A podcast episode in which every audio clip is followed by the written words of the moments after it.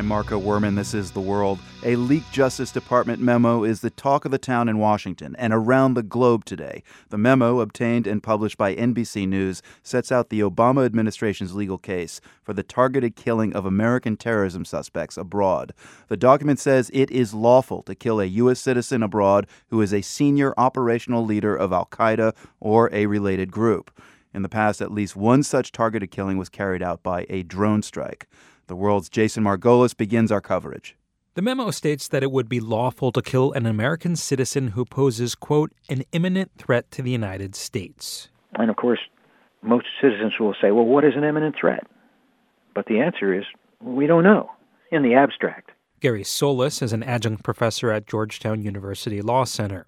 He says the memo obtained by NBC continues an ongoing debate about targeted killings, but provides little new guidance.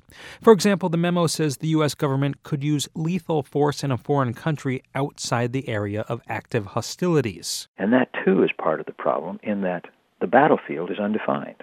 We know that Afghanistan is a battlefield. One can reasonably say that Pakistan is a battlefield. But is Yemen a battlefield? Is Somalia a battlefield? Solis says in a place like Somalia, there's no government the U.S. can turn to and say, we need you to arrest and extradite this individual.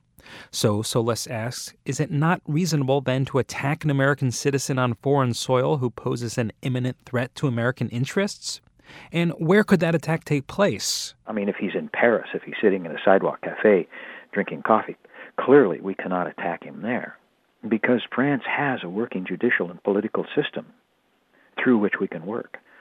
But if he's in, you know, blue land or red land or something like that where they don't have a functioning government, what then?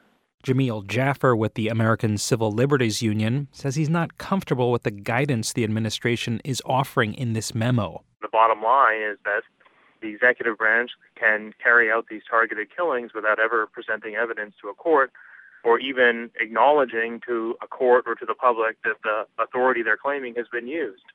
Uh, and that really is a, a pretty chilling proposition.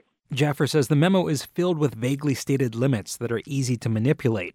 For example, he says the category of people the government claims it can kill is too broad, including not just people who present an imminent threat, but people who pose a continuing threat.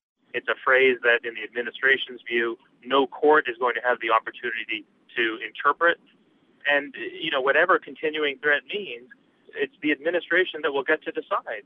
And Jaffer says, remember, this is not just about what the Obama administration could do. Even if you trust this particular administration with this power, and I'm not saying you should, but even if you do, this is a power that will be available to the next administration, and it'll be available in every future conflict. Bill Martel at the Fletcher School at Tufts University says he's comfortable with the executive branch making snap decisions to protect American interests, but he wants the process more clearly defined and transparent. I would like to think in the course of things that we'd have courts that are reviewing this.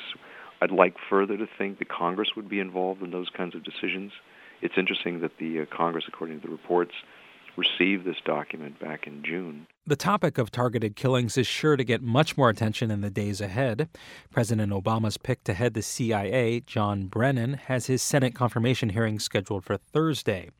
Brennan was the first official in the Obama administration to publicly acknowledge drone strikes last year. He called them consistent with the inherent right of self defense. For the world, I'm Jason Margolis.